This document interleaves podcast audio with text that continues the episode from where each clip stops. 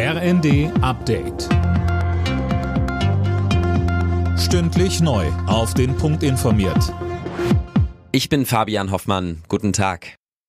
Showdown im Bundestag. CDU-Chef Friedrich Merz ist hart mit der Politik der Ampel ins Gericht gegangen. In der Generaldebatte warf er der Bundesregierung vor, keine Lösungen für die Probleme unserer Zeit zu haben. So würden SPD, Grüne und FDP etwa die Flüchtlingskrise nicht in den Griff kriegen. Und weiter? Wir sind in allen wesentlichen Fragen der Außen- und Sicherheitspolitik, der Wirtschafts- und Finanzpolitik, der Arbeitsmarktpolitik, der Innen- und Rechtspolitik und nicht zuletzt der Asyl- und Einwanderungspolitik vollkommen anderer Meinung als Sie. Und zwar nicht im Detail, sondern im Grundsatz.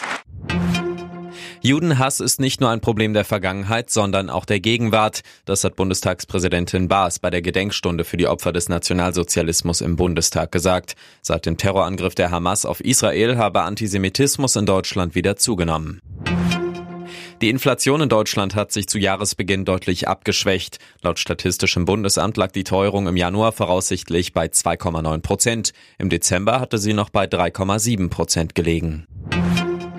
Die Bezahlkarte für Asylbewerber soll bundesweit eingeführt werden. Nach Angaben von Hessens Ministerpräsident Rhein haben sich die meisten Bundesländer auf ein gemeinsames Vorgehen geeinigt. Jana Klonikowski. Demnach soll die Bezahlkarte mit einheitlichen technischen Standards im Sommer kommen. Bayern und Mecklenburg-Vorpommern wollen aber beim Vergabeverfahren eigene Wege gehen.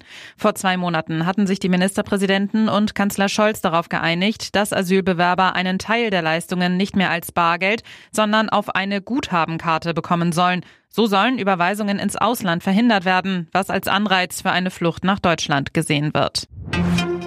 Im Viertelfinale des DFB-Pokals steht am Abend das nächste Zweitliga-Duell an. Dabei treffen die Hertha aus Berlin und der erste FC Kaiserslautern aufeinander. Anstoß 20.45 Uhr. Die weiteren Viertelfinalpartien steigen nächste Woche. Alle Nachrichten auf rnd.de